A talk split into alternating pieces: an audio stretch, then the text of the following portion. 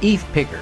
Today's guest is the founder of Small Change, a crowdfunding portal for socially responsible real estate. An architect, she is a lover of cities and thinks like an urban designer. She is a real estate developer and fintech pioneer.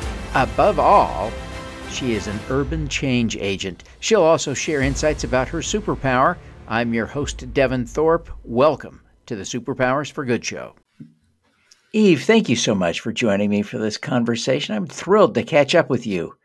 Well, thank you for having me. I'm really looking forward to it. Well, you are doing some work that's just right in the sweet spot of of you know my passion for uh, for the world uh, with in crowdfunding for social good. My gosh, uh, uh, and so it's a thrill to be able to talk to you a little bit about the great work that you're doing. Um, you run a platform called uh, a, FINRA regulated portal mm-hmm. uh, called Small Change. Uh, tell us a little bit about how that came about. Oh, you want my origin story? Okay. Yeah. so, Small Change is a real estate crowdfunding platform. And as you said, we're a funding portal. We're FINRA regulated because we want to use the special little rule called regulation crowdfunding. And that rule lets anyone who's 18 and over invest in real estate through our platform, which is a pretty remarkable thing. You know, this is now the opportunity for everyone to generate wealth in through real estate, which as we know wasn't possible before. So I, I came to this. I'm, I'm an architect by training. Um, I have a master's in urban design from Columbia, and I've always been really fascinated by cities, um, which is why I did the urban design degree. Um, always loved cities, um, and um, and found myself unexpectedly moving to Pittsburgh a couple of decades ago, um, which was a transformational thing for me. I grew up you can hear this is not a Pittsburgh accent. I grew up in Australia, which is a, a wealthy and um, well, a, a wealthy a, a, wealthy country that has five or six very large cities. It really isn't at all like the United States in that most of the, although it's as large as the United States, most of the country is a desert. So people are aggregated in very large cosmopolitan cities. And Pittsburgh, um, as you know, is a Rust Belt city and really has an amazing uh, and sad history when when the steel mill production left uh, at the end of the, I suppose, in the 1980s. Um, the population more than halved. So that was a pretty dramatic thing. Just like Detroit and the car industry, that's the impact that the uh, steel industry had on Pittsburgh. And so I found myself in this really interesting place, which, you know, there was a lot of wealth here through the steel barons. So downtown Pittsburgh is one of the most beautiful little downtowns you've ever seen, really stunning, gorgeous architecture. And yet the remainder of the city was half empty. I mean, complete neighborhoods deserted while other neighborhoods are thriving. And so um, I actually moved into a neighborhood that was right next to one of the wealthiest neighborhoods in Pittsburgh. And on the other side of it was one of the poorest and most racially divided. And I became involved in um, founding a community development co- corporation and started doing real estate development um, as an uh, in in the nonprofit realm as a volunteer, and just fell in love with it. it. For me, it was like coming home, like to be able to take something that was nothing and turn it, you know, through financing and architecture and everything into something that's valuable in the neighborhood was just a, a really fabulous journey for me. So I quit um, I quit architecture actually, and I and I became a developer. Uh, it's kind of like going to the dark side, um, and started doing these projects that everyone told me I couldn't do. You know, I yeah. think you know developers are a really big word, and there are developers who come from all sorts of walks of life. Some are um, have been in finance, some have been in um, in law, but I really was interested in doing development that would make a difference, make some impact somehow. And as, and I wanted to stay in the city. I wasn't interested in green fields. I wasn't. I just wanted to make a difference. And here was this place that was almost like a tabula rasa for me. Lots of vacant buildings and lots of places to experiment. So um, I built a small portfolio of a period of maybe 10, 15 years. Um, that portfolio eh, included projects that were really groundbreaking. I was the first loft developer in downtown Pittsburgh. Literally had a banker say to me, Oh, honey, no one's going to live downtown. Um, I have two. I have two women bankers to thank for my portfolio. I think without them, I would not have had a chance. I was the only female developer in Pittsburgh for many years, which is kind of a shocking thing to say out loud. You can yeah. imagine that. This is a very um, white male monoculture industry and and still is. And I kept tackling these projects because for me it was fun and I liked the challenge in in places where no one wanted to go. I actually purposely picked neighborhoods that no other developers were working in. And I'm a patient person, so unlike some people who want instant return, I under, I sort of sort of intuitively knew that these projects would be a long term hold. But then um, in the late 2000s, a couple of things happened that really stopped me cold in my tracks. And um, I had developed a, a, formula for doing these really tough projects, and my partners were the city, the Urban Redevelopment Authority, um, because typically banks will only lend about forty percent of a of a project like that in Pittsburgh, where the market is soft. So I needed other sorts of funds like matching facade grants and historic tax credits and all sorts of things. I had one project that took 12 sources of financing to get completed. Um, sometimes my husband was strong armed into investing, or my architect, or my um, my contractor. And then in the 2000s, three things happened that were really, really shifted things.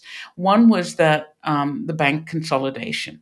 So maybe 15, 20 years ago, we had um, over 15,000 banks in this country, and now there are less than 5,000. So that really felt like community banking had died. And the banks that were interested in supporting these sorts of projects just were gradually disappearing. The second yeah. thing is that the Bush administration cut back on CBDG funds, community. Um, did I say that right? Community block yeah, development community grants. development block grants. Right.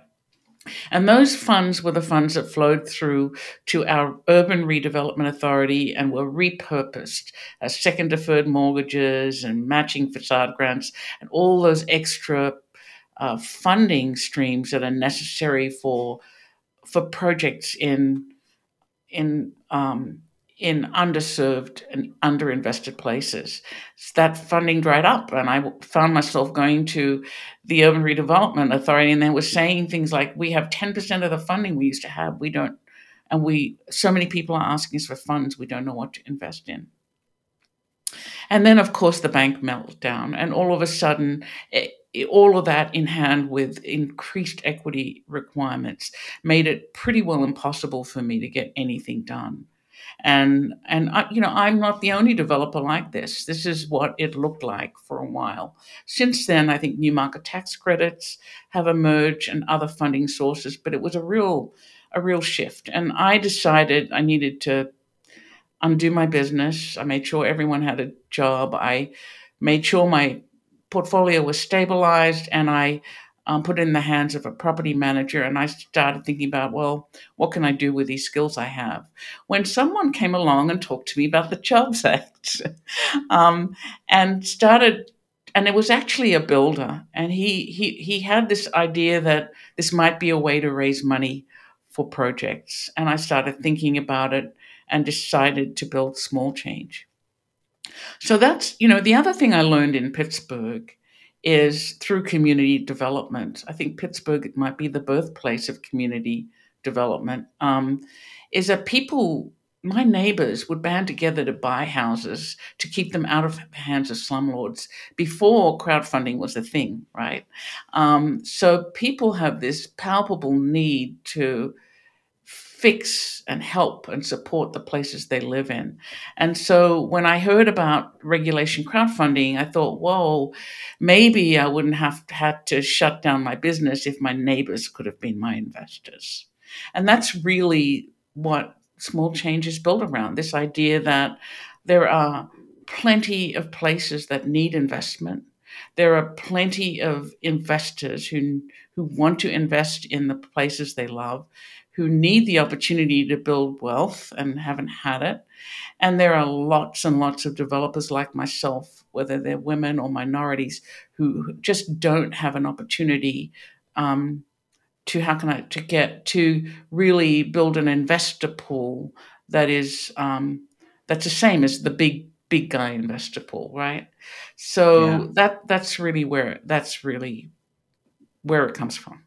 Yeah, that's a, a great history, and I appreciate you sharing that. Uh, you know, the it demonstrates a, an authenticity of purpose and a deep experience base on which to build small change. So, thank you for sharing that.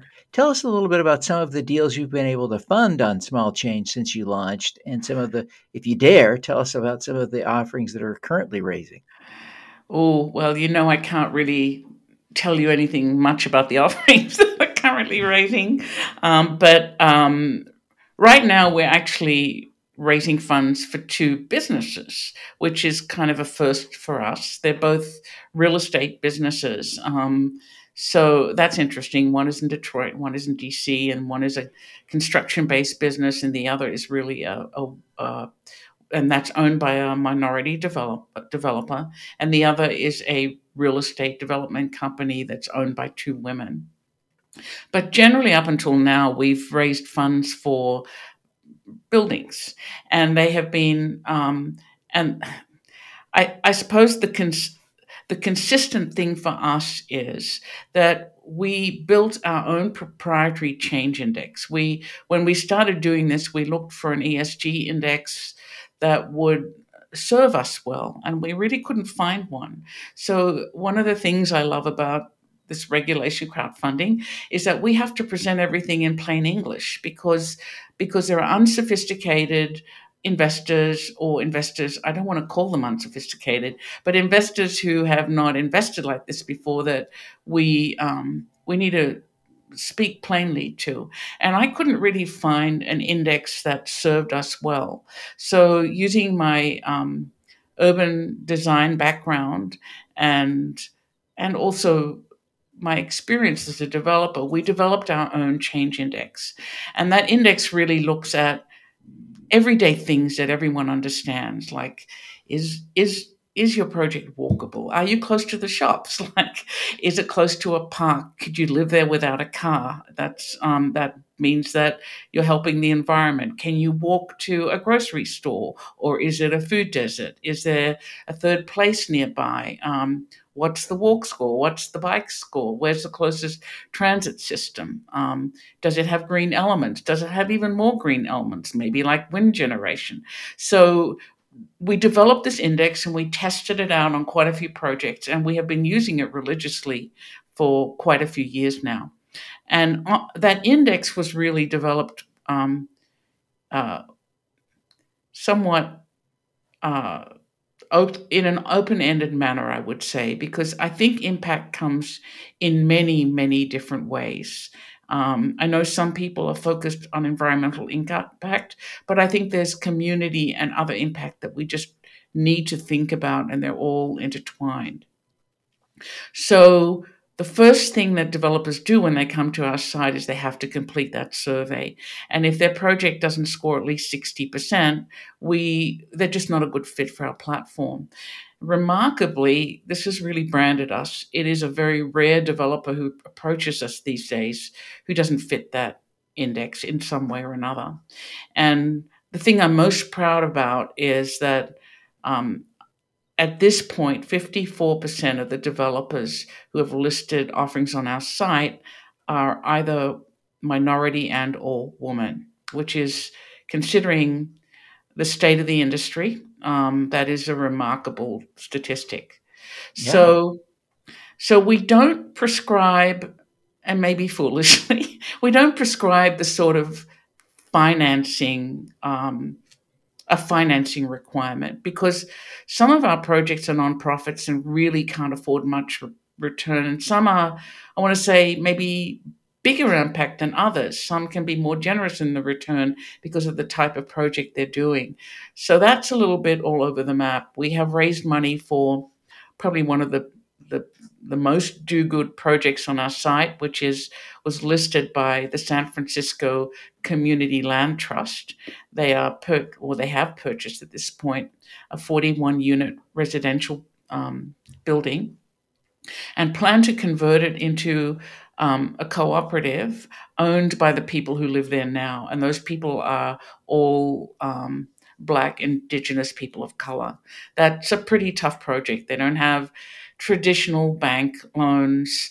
Um, they didn't really need to raise the money, but they wanted to engage the community, and they offered a two percent promissory note, which is the the lowest um, offering on our, our, site to date.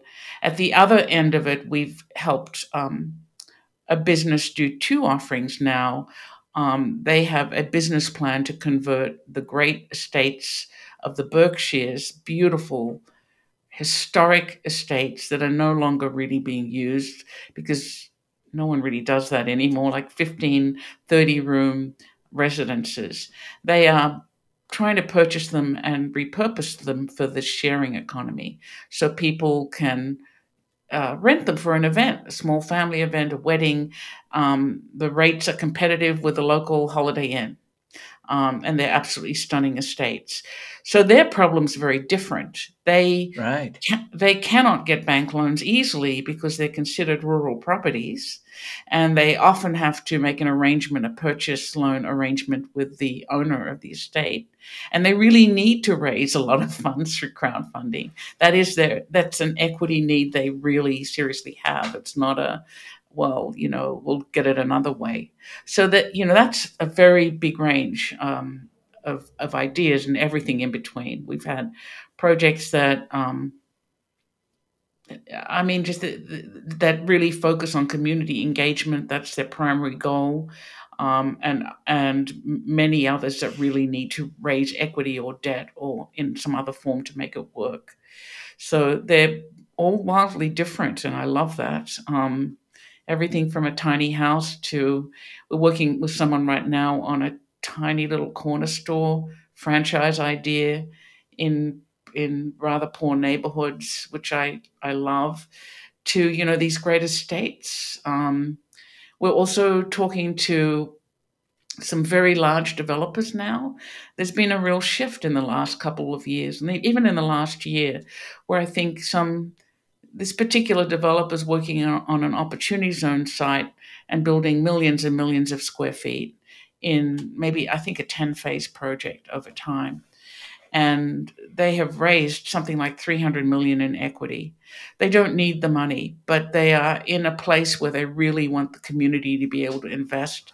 And so we have been working on um, a way for them to do a smaller community capital raise for each phase of their project, and that's um, that's a shift we've been seeing. Larger developers who understand after the um, the the upheaval over the last few years how important it is to not just plonk an asset in in a disinvested place and um, and not think about the people who are there.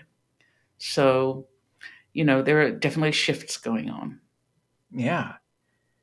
It, it, it's amazing to hear some of these projects, the yeah. the large and the small, and it's exciting to think about what what you're able to do on small change.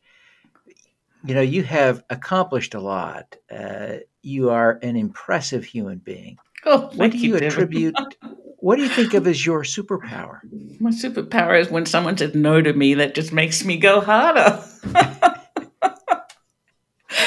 I don't know. I don't really. Um, That's a great superpower. That's a great one.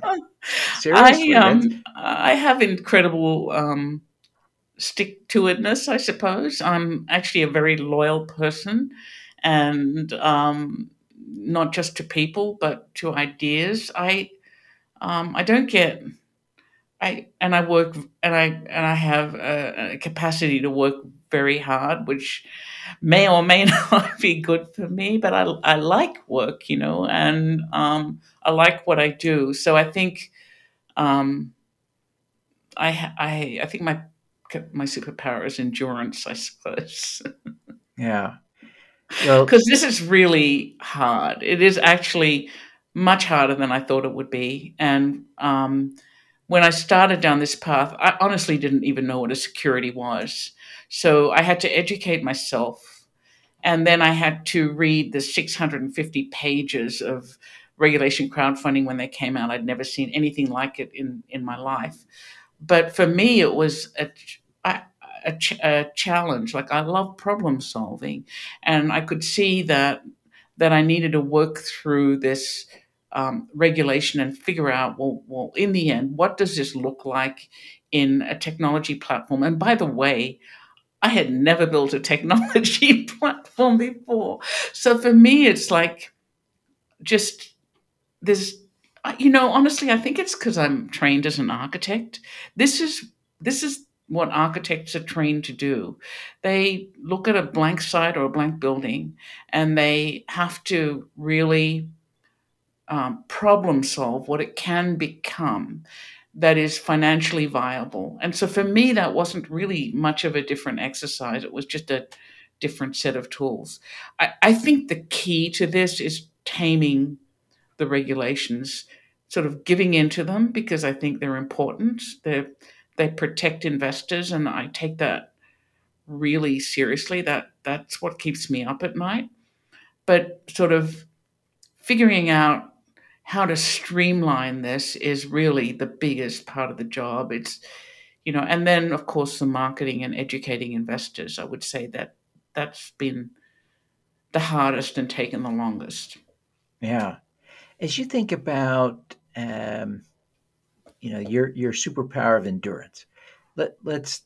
Can you think of an example of a specific time when you were able to leverage that to accomplish something important?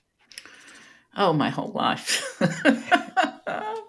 so the loft that I built downtown, um, I mean, this is not rocket science, but Pittsburgh, you know, is sometimes described as East Coast and sometimes as Midwest, but I would say that from a financing point of view, it's much more Midwest and more conservative.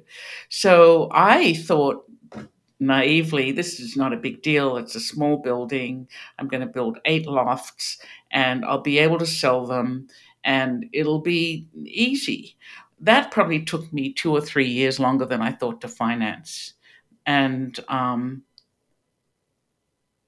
was extremely challenging. and as I said, I had a, a woman banker to thank for it. And I had to really rethink the way I was going to what I was going to do with the building based on the financing. But you know that it's really challenging and maybe it would turn someone else off, but for me it's this really interesting problem solving educational exercise that just that just really um, I, I didn't occur to me to stop. How can I say Yeah. that? Yeah. That's great. That's great. If if you were coaching someone uh, to be more like Eve Picker, uh, if you were coaching someone to to to build that inner fortitude, the stick to itiveness, the endurance to accomplish big important things, how would you coach them to do that?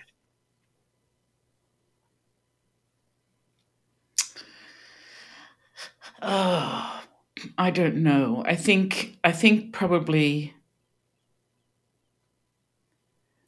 I, I think learning how to chunk things and move and progress progress forward. Again, I go back to my architecture training where you start really literally with nothing and there's a process that architects are trained to do, like to think let's just say you have a blank site. You think big. What's your vision for it and why? What can you what information can you gather around the edges of it that makes sense? How does it fit in? That's kind of the first step.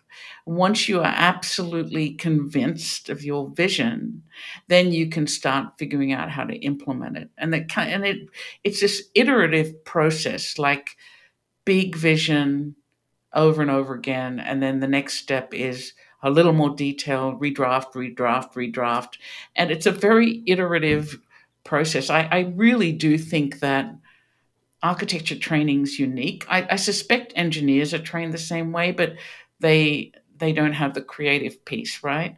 But it's very unique in that um, we're makers, right? We are trained to make some very big things out of nothing. Like someone else might make a painting with a canvas and some paint colors and some brushes, but we make these really big things. So and those things and as we move along it goes from vision you know to a, a sketch idea. I'm going to have eight lofts here and this iterative process talking to financing people and saying okay well i can't have eight lofts. I have to have six because whatever.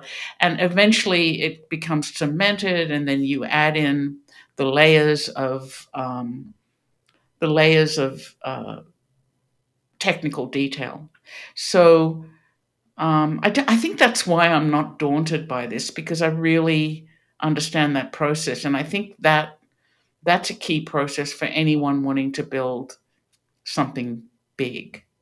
And yeah. you have to understand it's never fixed; it's always changing. You have to be flexible enough for things to iterate and change, and that flexibility is p- part of part of the the soup, right? right, right. Well, Eve, thank you so much for taking the time to be with me for this conversation. We're so grateful. Uh, before we wrap up, would you take a minute and tell people how they can learn more about Small Change? Be sure to mention your podcast and how people yeah, can yeah, yeah. connect with you on your podcast. And then, if if you're open to it, tell people how they can connect with you, whether that's social media or if you want to share a phone or an email, whatever. Let people sure. know how to connect. Sure. So my platform is smallchange.co, not .com, but .co. Um, and it's very easy to learn how to invest on the platform. We're trying to improve the educational materials all the time, but you'll see on the homepage there are open offerings, and you can click into any one of them and get a very detailed description about the offering. And at the bottom of the page, you can ask ask the developer direct questions if any if there's anything confusing. Um, we're actually in the process of rebuilding our learn pages to be uh, to provide more information to investors as well. So that's the platform, and we're unrolling new offerings all the time. Um, so we hope I hope you join us. We also have what we call our media voice, Rethink Real Estate for Good.co. Um, it's a platform where um, we post blog posts, um, uh, events that you can attend um, and other materials, along with a podcast that I publish every week where I interview people in the real estate industry. It's a pretty broad group of people, anyone in finance or prop tech or apps or real estate development or buildings or CDFIs. It's really whatever fascinates me. I'm really looking for disruptors in the real estate world to to change things from this very state industry that it's been to one that's open and embraces everyone. So you can reach me at eve at smallchange.co or you'll find um, info emails on both sites. And if you think you you're a great podcast guest, there's even a form you can fill out on rethinkrealestateforgood.co and we'll get back to you. Fantastic. Well, Eve, we really appreciate you coming. I want to thank you too for agreeing to speak at, at uh, uh, Super Crowd 22. We're thrilled that you're on our program. Uh, we're looking forward to that event and excited about what that means for the, the crowdfunding for good industry uh, as a space. And we're we're thrilled that you'll be participating in that event. It's going to be great. Oh, um, oh yeah, I can't wait. it sounds fabulous. Yeah, thank you, thank you for so much. We wish you every success in your efforts to uh, change the world and do good through crowdfunding. We're we're excited and, and want to see you succeed fabulously. Thank you. All righty, let's do some good. Yes. Thank you for tuning in to the Superpowers for Good show. Twice each week, we host changemakers who share their impact, insights, and superpowers. Don't miss another episode. Subscribe today at superpowersforgood.com. That's superpowers number 4 good.com. Be super empowered. Get your copy of the book Superpowers for Good as an ebook, audiobook, paperback, or hardcover edition via your favorite online retailer. Interested in having me speak to your company, organization, or association? Visit devinthorpe.com. Then let's talk. Now, keep using your superpowers for good. Together, we can reverse climate change, improve global health, and eradicate poverty.